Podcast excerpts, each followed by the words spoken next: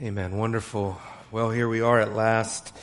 We've reached the end of the Thessalonian letters, and um, it's been a remarkable time for me personally, just devotionally going through uh, Paul's corpus, Paul's letters, Paul's books, and um, this is now.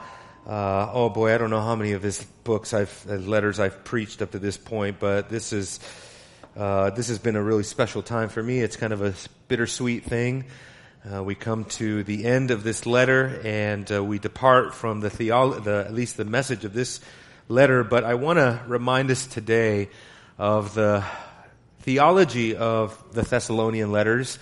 And so uh, today's sermon is entitled "The Timeless Theology of Thessalonian Thessalonians." The timeless theology of Thessalonians. And I'm very grateful as well. I'm always reminded when I come to a milestone like this that uh, I didn't do it alone. Uh, you were here with me for the whole trip, and uh, you are to be commended for your patience. Be quite honest, sometimes I come back next week and I'm surprised anyone's still here. But uh, I'm very thankful that uh, I, I, I'm not preaching to just Pastor Lynn or something, you know. Uh, but you guys come and support, and I need your support. I, I I feed on your support. I, it strengthens me and encourages me to go on, and uh, you have been that for me. So thank you. And uh, I'm, I'm very uh, uh grateful for the opportunity to preach God's word, and certainly anytime I'm in a Pauline epistle, uh, it's just a glorious, glorious venture. Uh, we are leaving the Thessalonian letters, of course, and then after this, Pastor Lynn, Brother Brian are going to be preaching a few sermons uh, of their own. And so I want you to support them, uh, just like you supported me throughout Thessalonians. Please come out and support these brothers. Uh, they're giving me a little bit of a break, which is really not a break because I'm just going to be preparing for the next book. But uh, uh, it's a much needed uh, a time for me of preparation. And I have decided to make a commitment and preach through the book of Isaiah. And so, you know, I, have decided to do that because, uh, kind of for multiple reasons, and I'll talk more about that when we get there. But uh, you know, it's kind of like put your money where your mouth is kind of time. I talk so much about the Old Testament, you know, it's kind of like, well, when are you ever going to preach it, kind of thing. Uh, and you know, in typical Heritage Grace fashion, you know, some pastors tinker around with the Old Testament. It might take like Book of Jonah or something, you know, three chapters. I do Isaiah, you know, into infinity with Isaiah. 66 chapters. And so uh, I covet your prayers, to say the least. I really covet your prayers that the Lord will give me uh, the vision and the endurance uh, to preach to that. I'm going to actually tell you uh, when I come back to the pulpit and we uh, begin Isaiah, I'm going to actually lay out a sort of a a, plan of how we're going to go through this book. How are we going to cover these 66 letters? Or is the Parousia going to take place before I'm done? Because when we're in chapter 37 or something of Isaiah, it may feel like that, right? So How are we going to get through this book in a timely fashion? Uh, and no, I'm not listening to some of the counselors in the church that come up to me repeatedly telling me, take your time, preach as long as it takes. If it takes 66 years, just take 66 years, you know. It's not going to take 66 years, I promise you. Maybe four or five. Maybe four or five. And I won't feel bad either because my heroes, some of the pastoral heroes like MacArthur and Piper and some of these great men of God, you know, uh, uh, MacArthur took eight years to preach through Luke.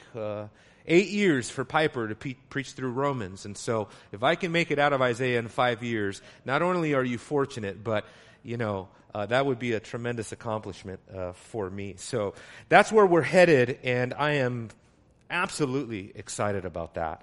I'm, I'm overjoyed, overwhelmed, trying to wrap my, my brain and my soul around that book. But today we are not done. We have one more section, glorious section here in, uh, in Thessalonians. So why don't we pray one more time, ask the Lord to help us and, and to bless our time together in His Word. Let's pray. Father, we thank you again, Lord. We, we're, we're grateful for your faithfulness. We thank you that you are faithful to your Word. You are faithful to your ministers. And you are faithful to your people.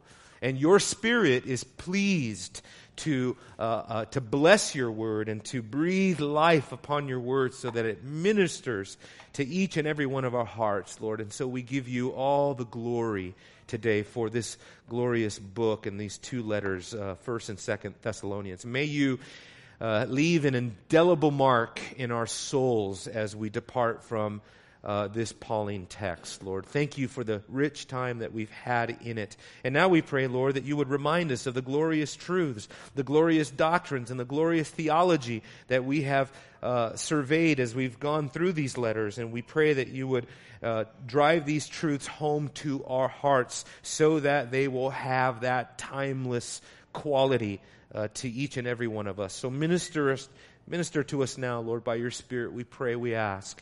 We seek your face and we seek your help. In Christ's name we pray. Amen. Amen. Well, in thinking about this letter, I'm going to do more than just look at the, the uh, final salutation here. I'm actually going to go back. So we're going to kind of travel back in time a little bit. And when I say the timeless theology of the books of Thessalonians, the letters of Thessalonians, I want to zero in on on the key teachings, the key doctrines or themes of these letters. And I've zeroed it or narrowed it down really to three themes. Obviously, there's a lot more than that, and there's many other things that I could have emphasized. But in order for us to really focus on the high points of the book, I want to mention eschatology, sanctification, and ecclesiology.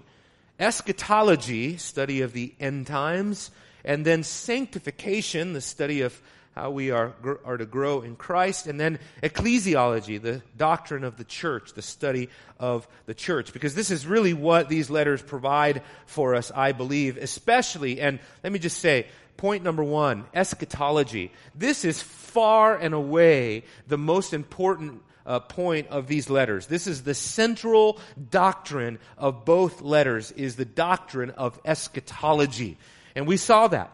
And uh, I will remind you that in this letter, the Apostle Paul has decided to focus on eschatology, not just simply because he wants to teach on eschatology, but because there's problems in the church regarding eschatology. There is false teaching that has permeated the church, and the body has been shaken by the teaching and the messages and even pseudo letters by people uh, that. Uh, are purporting to be writing from an apostolic authority when they are not. And all of that has sort of led to a mass confusion, it seems, in Thessalonians. So much so that Paul has to remind them, has to reiterate, and has to ground them in the very things he has already taught them. And uh, that's certainly no surprise. Anybody that knows uh, eschatology, we need to be reminded constantly. We need to constantly ground ourselves uh, in eschatology. I mean, let's be honest. I think if I go person by person in this church, many of you would say the doctrine that confuses me more than any other doctrine is eschatology. Some Christians avoid it altogether because it's so confusing. They just don't want to get into it. And uh, uh, thankfully, that was not Paul's practice. He did get into it. So I want you to turn back with me to 1 Thessalonians chapter 4, beginning in verse 13, because there is where uh, Paul begins to really delve deep into the doctrine of eschatology. Now remember, 1 Thessalonians, every chapter, chapter 1 all the way to chapter 5, every chapter concludes with the second coming.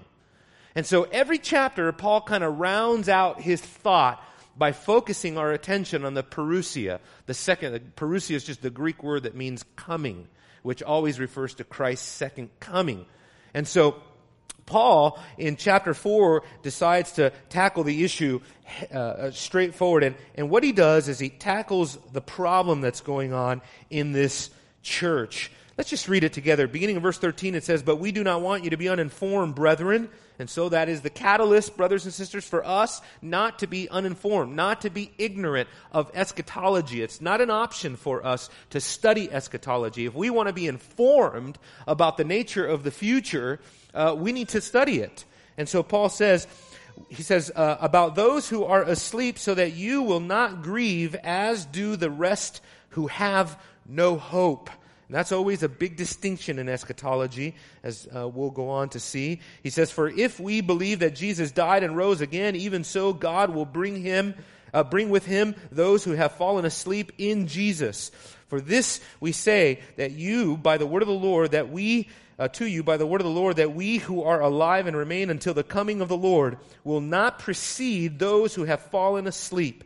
For the Lord himself will descend from heaven with a shout, with the voice of the archangel, and with the trumpet of God, and the dead in Christ will rise first.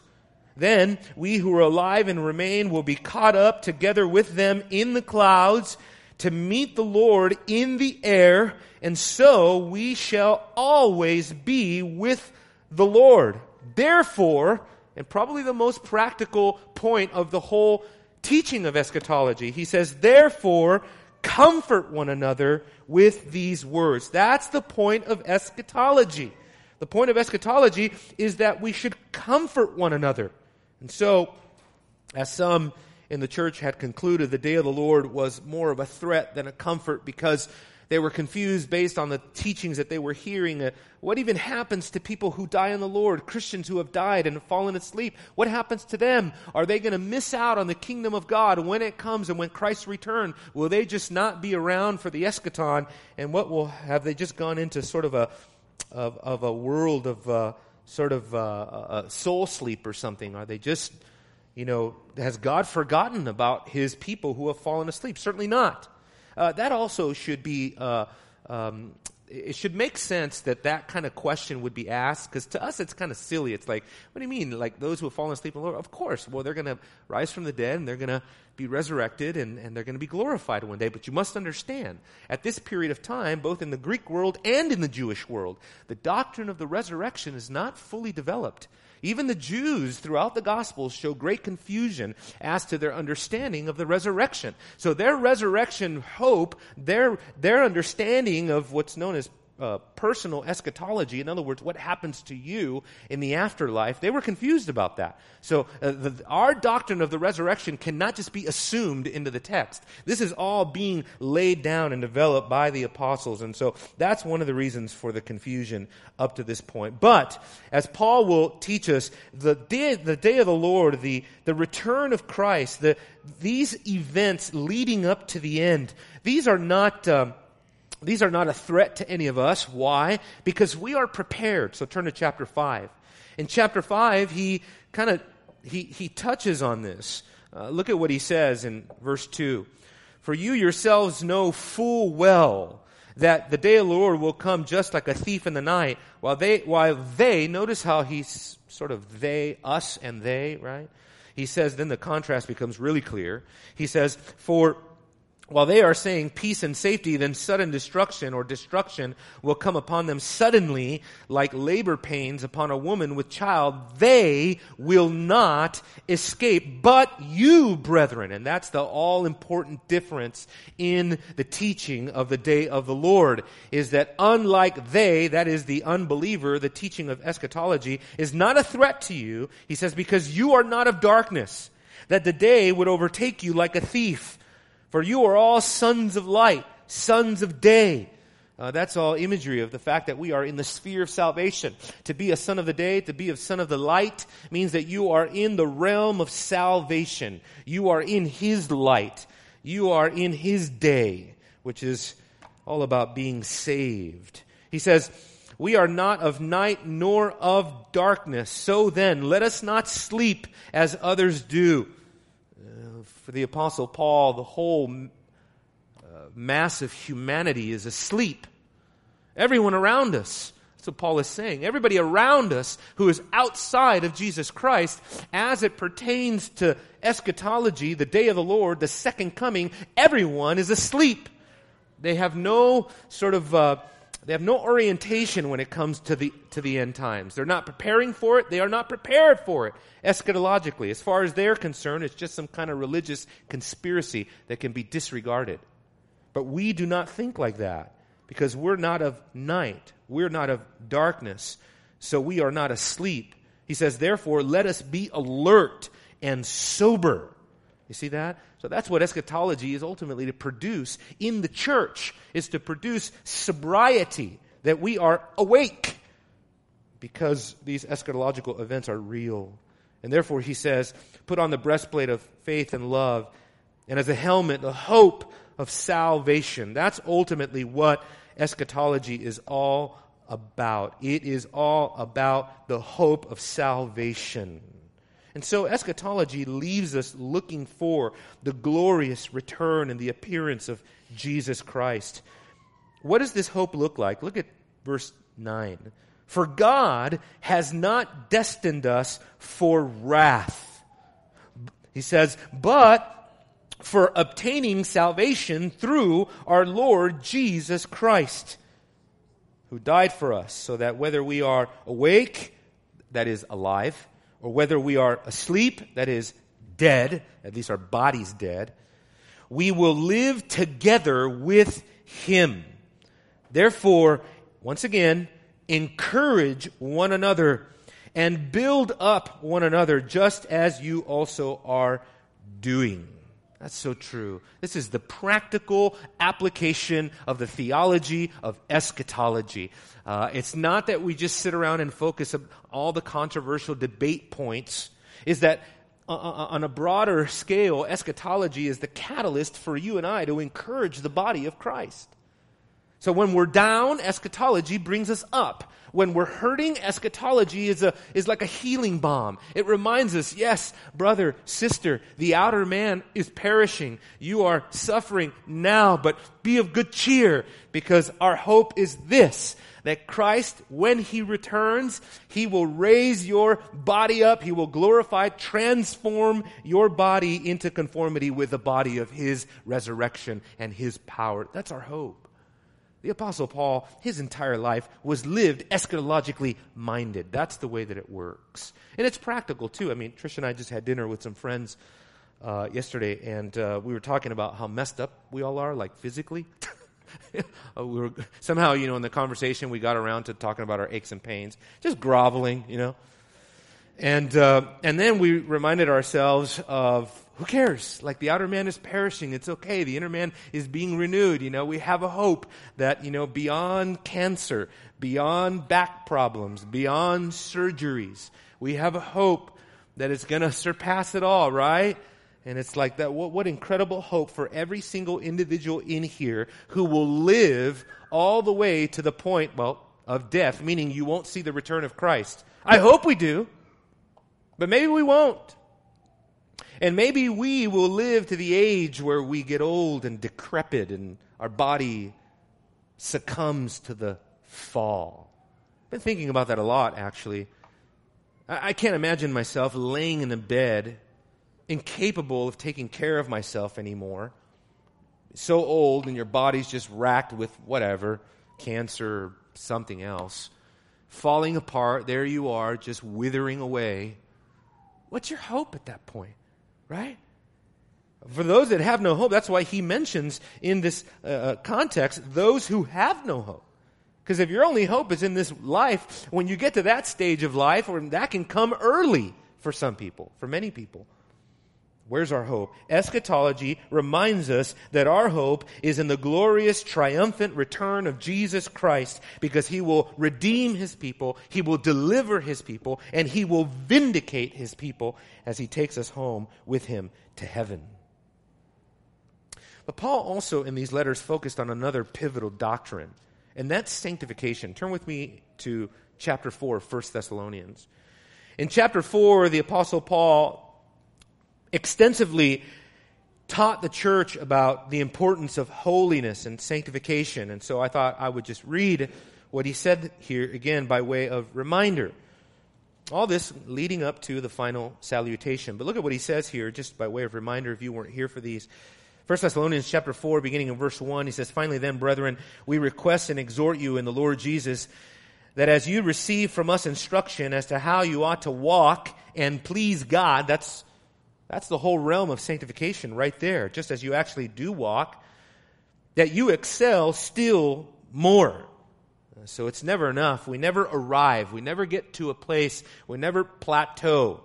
No matter what, you know, sinless perfectionist heretics say, we never arrive at a point of sinlessness where we no longer need these exhortations to excel more in our sanctification. Um, for you know what commands we gave you by the authority of the Lord Jesus, or uh, uh, of, yeah, of the Lord Jesus. For this is the will of God, your sanctification. And then that is sort of a general statement, overarching, and uh, sort of a broad statement that covers all the Christian life. Right? What is the goal in Christianity? Why were you saved? And then, when you're saved, why doesn't God just take you to heaven right there at that spot? Oh, that'd be nice, wouldn't it? Like your own personal rapture right there at the moment. but why does He leave you here in the world surrounded by sin? Or we could say the flesh, the world, and the devil. It's because he wants us to walk in a way pleasing to him. He wants us to excel in this. He wants us to be obedient to his commandments. And this is his will for us our sanctification. And then he specifies uh, specifically that is, that you abstain from sexual immorality. Now understand, Thessalonians was a decadent city just like Corinth. Uh, it was given over to immorality at every corner, every turn. He says that each of you know how to possess his own vessel, that's your body, that your body should be possessed in sanctification, which is just another way of talking about holiness or being set apart for holy use. And he says, and honor. And he says, not in lustful passion like the Gentiles who do not know God. And so for the church, the apostle Paul is saying, in order for you to give yourself back over to lustful passions would be like you're living as a unclean Gentile who doesn't know God, and to not know God means you are not in covenant with God. You're not in covenant with God. But because we are in covenant with God, we are to pursue sanctification, holiness, passion. Here, the apostle Paul agrees 100% with Peter, who says in 1 Peter chapter 1, verse 16 and following, that just as our Father is holy, we too ought to be holy in all of our conduct. Think about that. And also, as uh, Paul talks about in Philippians chapter 2, verse 13, where he says, we ought to work out our salvation in fear and trembling. That's what he's saying. The church, if the church is to survive, the church must pursue with all rigor holiness, purity, sanctification, and to be lived out in fear and in trembling. That's why every church has so far to go. Because we never perfect this, we never arrive, we never achieve this perfectly. We always need the exhortation. Every year, every church service, we need to be exhorted toward this type of sanctification. Uh, if you jump down to Verse 7, he says, God has not called us for the purpose of impurity, but in sanctification. So, in other words, our very calling, our identity to be put into Christianity is a holy affair. Therefore, live like it. And then in verse 8, he gives this solemn warning. He who rejects this is not rejecting man, but God who gives his Holy Spirit to you. Now, notice the connection there to the Holy Spirit. God who gives his Holy Spirit to you means God who gave you the sanctifier. right? And that the Spirit is the one who is sanctifying you. So the, you're rejecting the God who gave you through regeneration and through conversion, gave you the divine person, the Spirit, whose chief purpose in your life and mine is to conform us to transform us into the image of Jesus Christ. You are denying Him, the very agent given to us to sanctify us. God also, uh, excuse me, Paul also reminds us that sanctification is not something that we do of our own. He's not, by calling for this radical sanctification, he is not calling us to jump on the treadmill of good works and to try to achieve some sort of spiritual status on our own. Turn with me to chapter 5. 1 Thessalonians chapter 5. God is the one who is going to sanctify his people from beginning to end. He made you holy by putting you into the faith, and he's going to perfect your holiness when he consummates your faith. Verse 23. 1 Thessalonians chapter 5 verse 23. Now may the God of peace himself sanctify you entirely. Wow. May your spirit and soul and body be preserved complete without blame. When is that going to be obtained? When is that perfection going to happen? At the coming of our Lord Jesus Christ. Faithful is he who calls you, regeneration, and he who will bring it to pass. That's glorification. So the one who regenerated you, converted you, brought you into salvation is the one who is going to glorify you, perfect your sanctification, and bring you to consummation in heaven. Remarkable. There's one more doctrine that I think is important here also that the Apostle Paul touched on in these letters, and that is the doctrine of ecclesiology. Ecclesiology. Turn with me in your Bibles to 1 Thessalonians chapter 2. 1 Thessalonians chapter 2. Ecclesiology is the doctrine of the church. And it's very important. It's everything Paul ever did, it's everything Paul ever labored for. He wanted to make sure that the church had a proper view of itself, a proper view of, of what a church is, what is a biblical church, uh, everything down to the leaders of the church, the last member of the church, the function of the church, the sacraments of the church, the discipline of the church, the authority of the church, the ministry of the church, everything. Paul taught extensively on this. So we can think in terms of what is a healthy church? A healthy church is a church that is absolutely committed to the authority of the Word of God. We can say that, I can preach that. That's kind of a softball for preachers, right?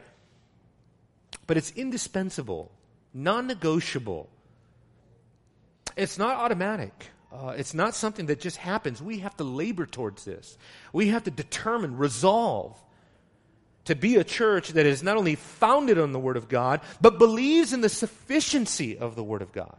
Which means if the Word of God is sufficient, we never leave it, we never get away from it. The church never becomes about something else.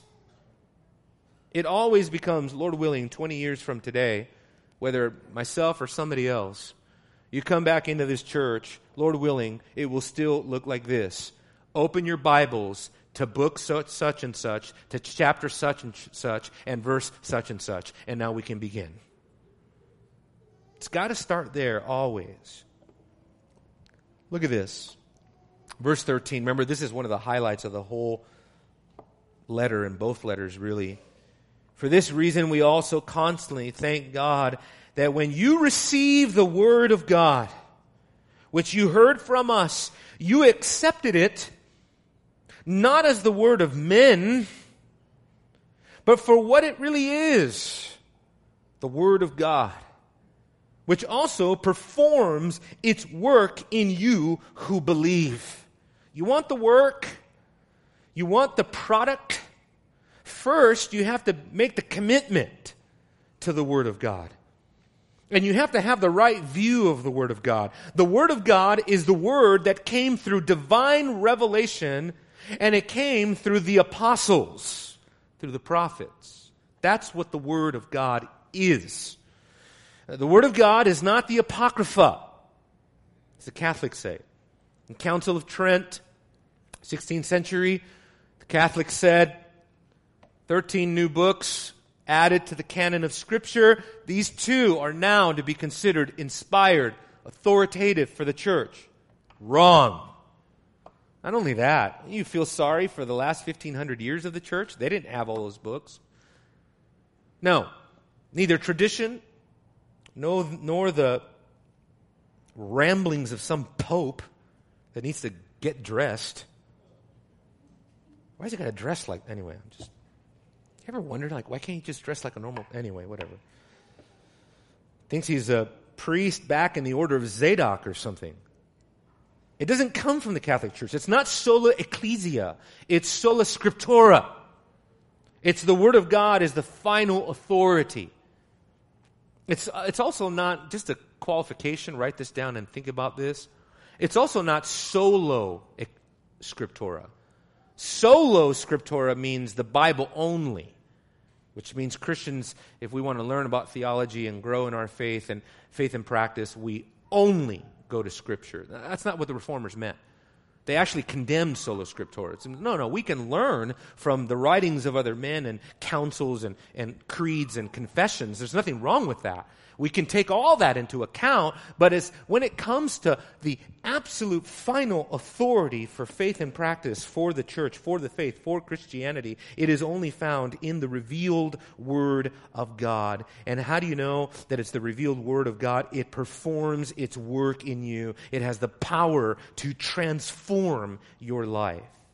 Praise God.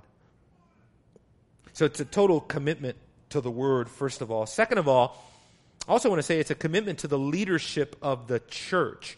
Uh, turn with me to 1 Thessalonians chapter 2. I recognize now that most of my teaching here today is going to be out of 1 Thessalonians. That's okay.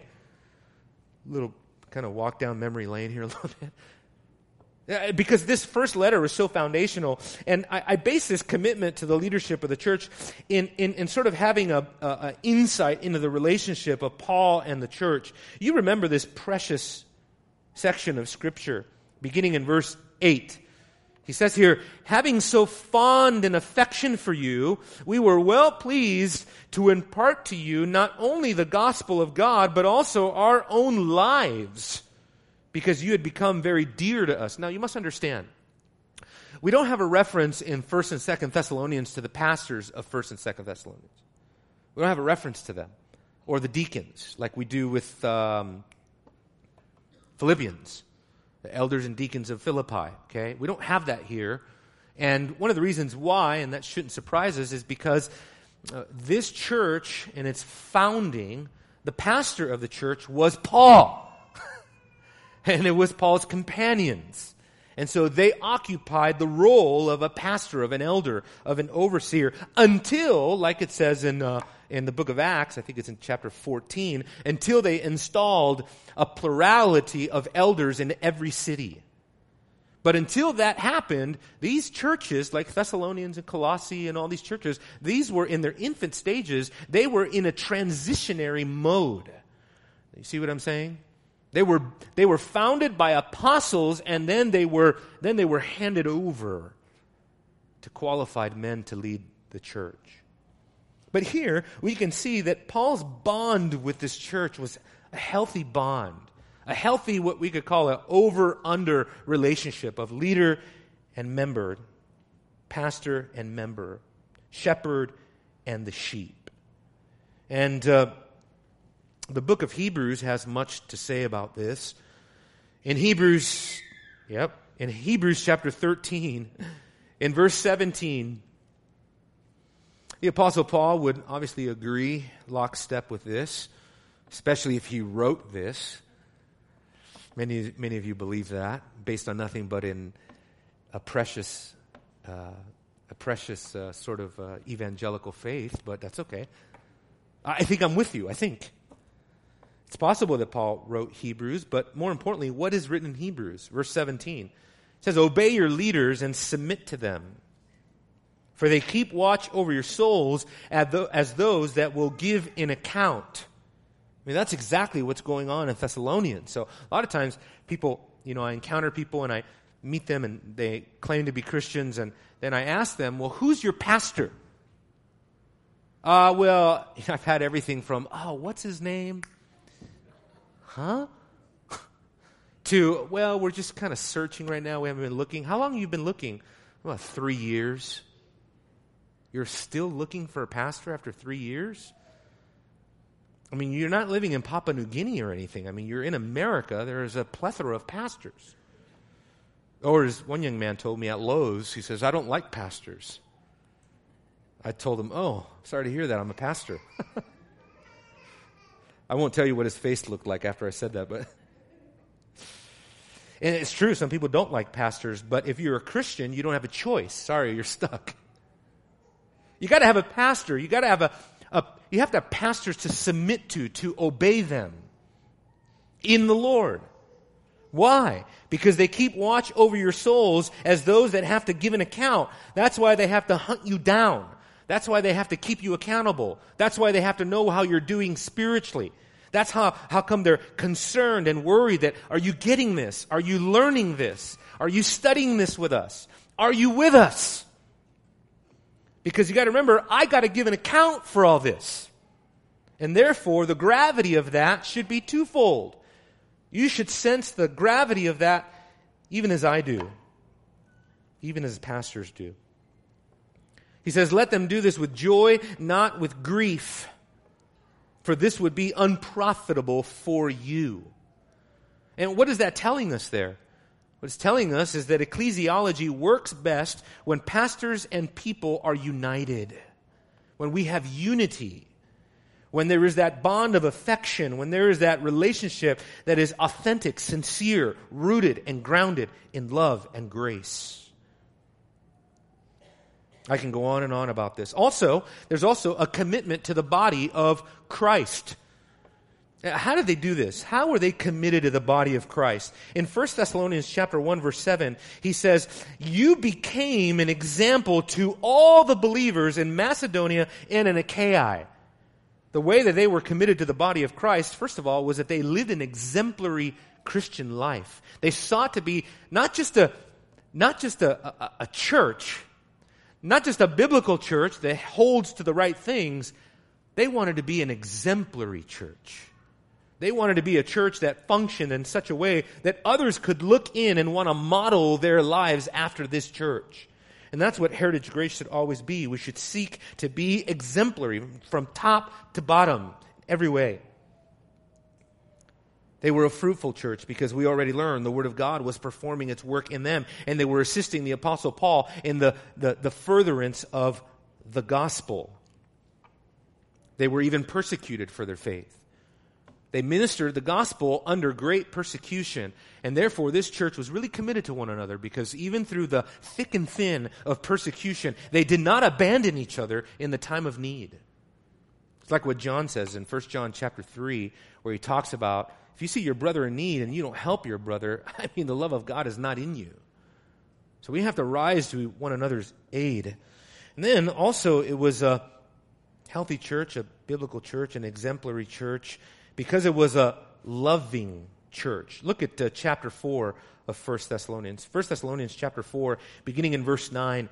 We saw this, but Paul encourages the church here to grow in their love for one another. He says, Now, as to the love of the brethren, you have no need for anyone to write to you, for you yourselves are taught by God to love one another. Uh, understand that phrase right there, taught by God. That phrase is indicative of regeneration. How are you taught by God? It's not just by reading the Bible. Uh, there is a spiritual tautology, if you would.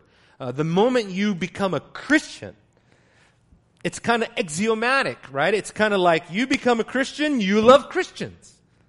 it's like you don't even need to teach that.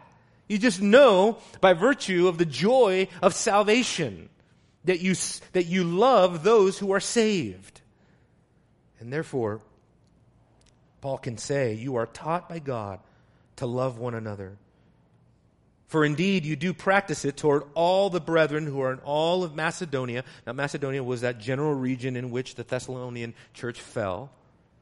He says, But we urge you, brethren, to excel still more. I like that because what that tells us is that for Paul here, in order to have a healthy church, you can't have a church that just settles. You can't get comfortable, you can't get complacent. But you have to excel. You, you have to have progress going on, individually and corporately. Now, those are some of the uh, highlights of the theology of these letters. But there's one more theological section left, and it's a neglected theological section because it's his parting greeting. Look back at Second Thessalonians chapter 3, kind of his closing greetings to this church. There's a whole sermon here, but I decided to kind of go backwards before I go to this ending uh, of the, of the letter here. But there is an entire sermon just here. So you get two sermons today, really. These are Paul's parting words. Shall we read it again? It says, Now may the Lord of peace himself continually grant to you peace in every circumstance The Lord be with you all. I, Paul, write this greeting with my own hand, and this is a distinguishing mark in every letter. This is the way I write. The grace of our Lord Jesus Christ be with you all. Now, the structure of this greeting here can be broken down in a Christological or really more in a Christ-centered, Christocentric fashion because every section of this greeting here is focused on Christ. Uh, we have here given to us the peace of Christ, what we could call, the presence of Christ, and finally, the grace of Christ. First, of course, is the peace of Christ. He says, uh, May the Lord Himself continually grant you peace in every circumstance. Now, what I'm saying is that that Lord there is a reference to Jesus, uh, as it is pretty much cons- the consensus. Also, the Lord be with you all is also a reference to Jesus.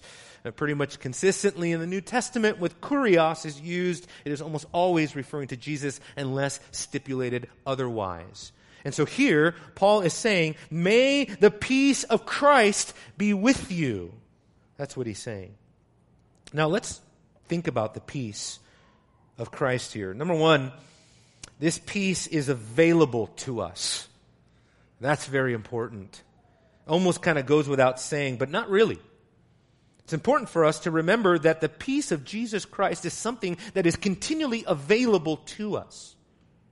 And therefore, what that means is that in, in reality, this, uh, this first gift, peace, sort of elicits another gift, which is faith.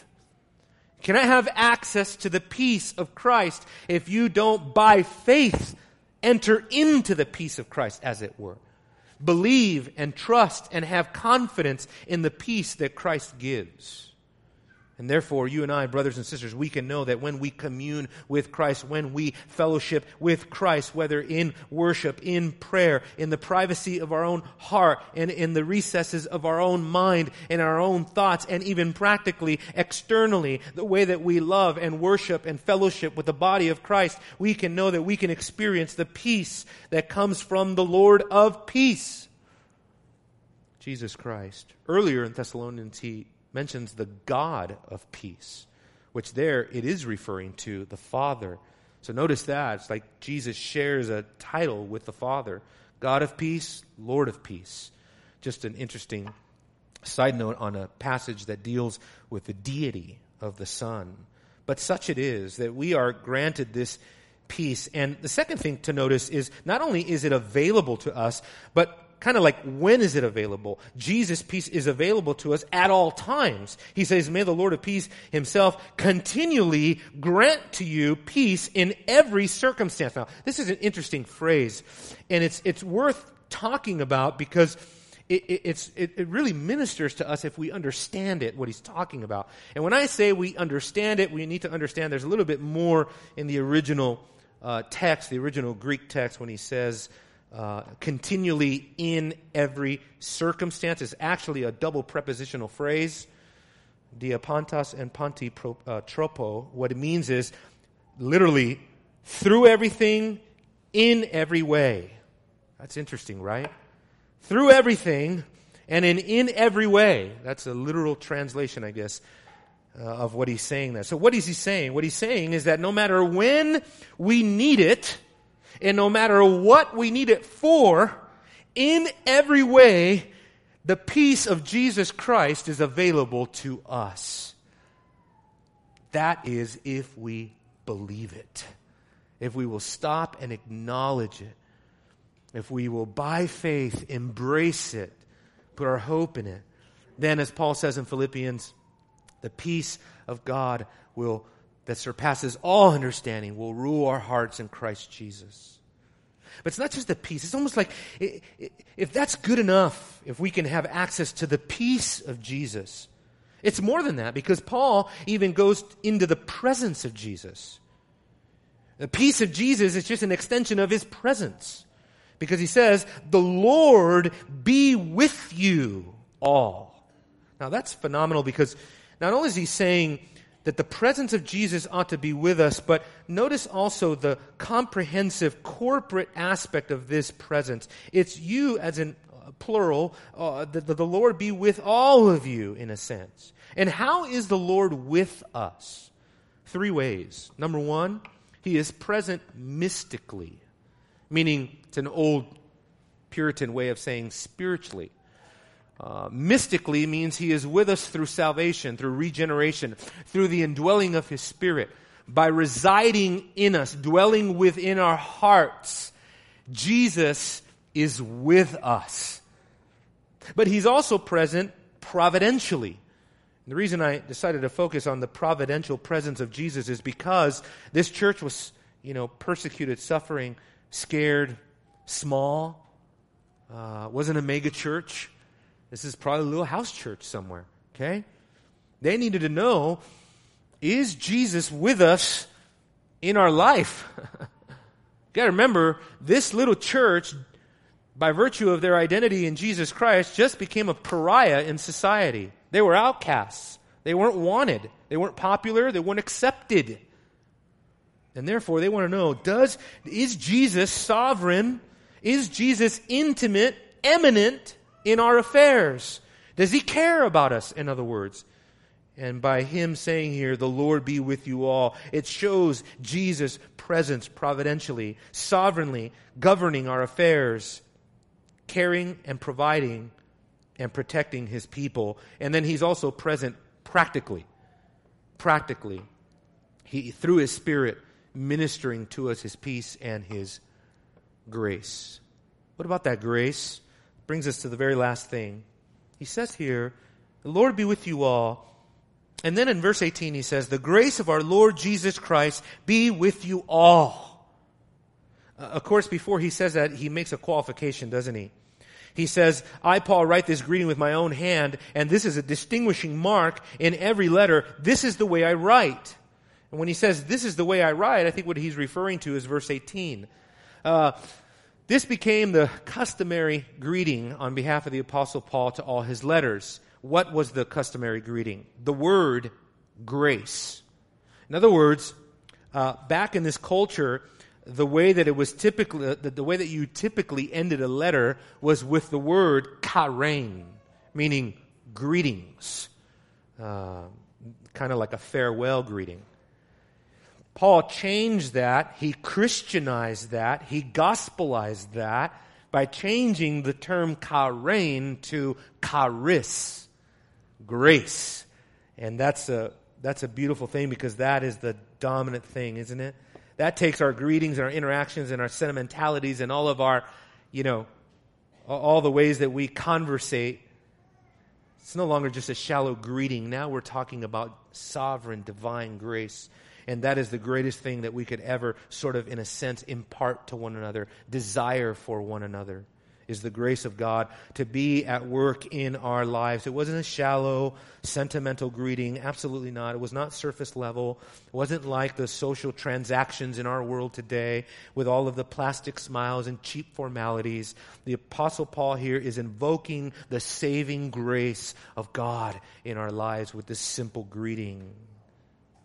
It reminds us also the grace of God that anything good in us comes from the grace of God. It comes from the Father of lights, rooted in God's grace. And therefore, even as he comforts them with the peace of Christ and encourages them with the presence of Christ, he leaves them with the grace of Christ. And notice, notice first here that the grace of God is a gift that is communicated to the creature by the Creator.